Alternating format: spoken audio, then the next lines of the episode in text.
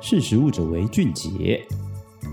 二零二一实创奖，时移世易，以万变应万变。活动征件报名即日起至十月十八日止。从事食品产业的你，快来挑战！活动详情请搜寻二零二一实创奖。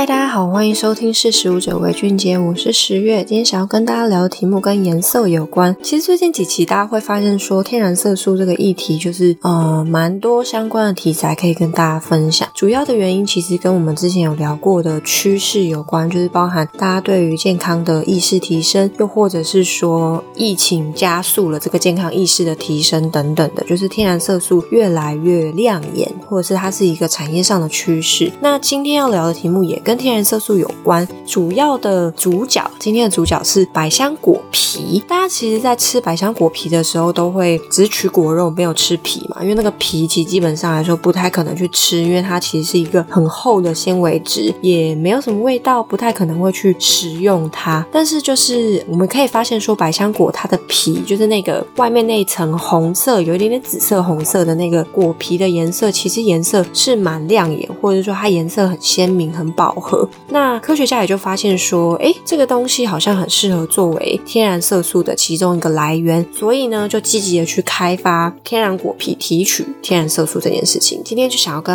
大家聊的主题是这个。我们先来介绍一下百香果。百香果其实大家都知道，就是很常见的水果，它其实是一种亚热带的植物，它会同时呈现黄色、深红、褐色或者紫色。那果肉其实它本身在市场上受到很大的喜爱，其实不管是饮料啊，或者是糖果。啊，还是新鲜的食用，或是手摇饮店，其实百香果都是一个很常见的口味。但是讨喜的反面就是果肉取完之后，其实大量的果皮是要被丢弃的。那科学家就希望透过从废弃物果皮里面去提取出来相关的成分，可以作为天然红色色素。那根据目前最新的研究，其实已经发现说，天然红色色素是有办法从百香果果皮里面提取出来。那主要的色素来源是花青素，它有非常多种不同的花青素的物质存在于果皮当中，而且它是只存在于果皮，也就是说，它在其他百香果其他位置里面没有发现这些花青素。也就是说，如果今天想要利用百香果来作为天然色素的来源，想要提取这些花青素的话，还只有果皮可以用。那这件事情其实就是会变成一个很大的突破，因为其实天然色素在过去来说一直都是有一个很大的困境，就是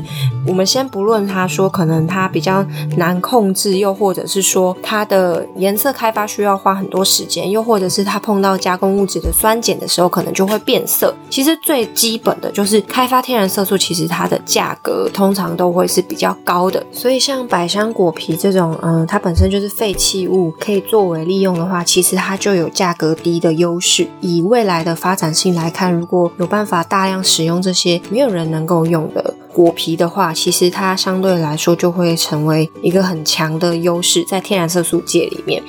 那以目前的食品市场来说，其实天然色素虽然有崛起的趋势，也就是我们刚刚有提到说它很不稳定，它是连比如说温度、湿度、酸碱值都会去改变它的颜色。那如果你原本的初衷是要去开发颜色，其实就是它需要品质稳定。这也是为什么人工色素在目前在食品界其实也是比较广为使用的原因。但即使是如此，天然色素其实就是因为它来自于天然，它还是有非常大的市场优势。所以科学家其实都相当积极的努力去寻找方法，可以让这些天然色素更加稳定。那研究也就发现说，百香果皮的花青素，它在提取过后，以溶液的方式，就是以液态的方式使用的话，它很容易因为光或者是储存条件以及热去影响。但它在粉末的形式下，其实搭配避光的包装材质，它就可以相对来说非常稳定。对此来说，它其实是一个相当重要的发现，因为其实掌握了这个天然色素它的适用性，就是适合使用的方式。是，其实就能将这种天然色素应用于食品当中。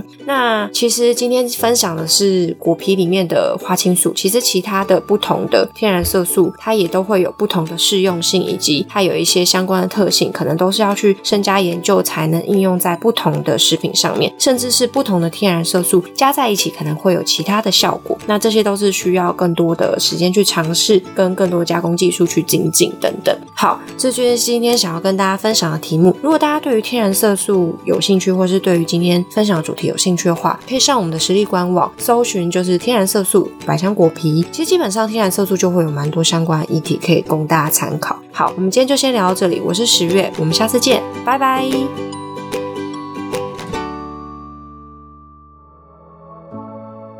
识食物者为俊杰。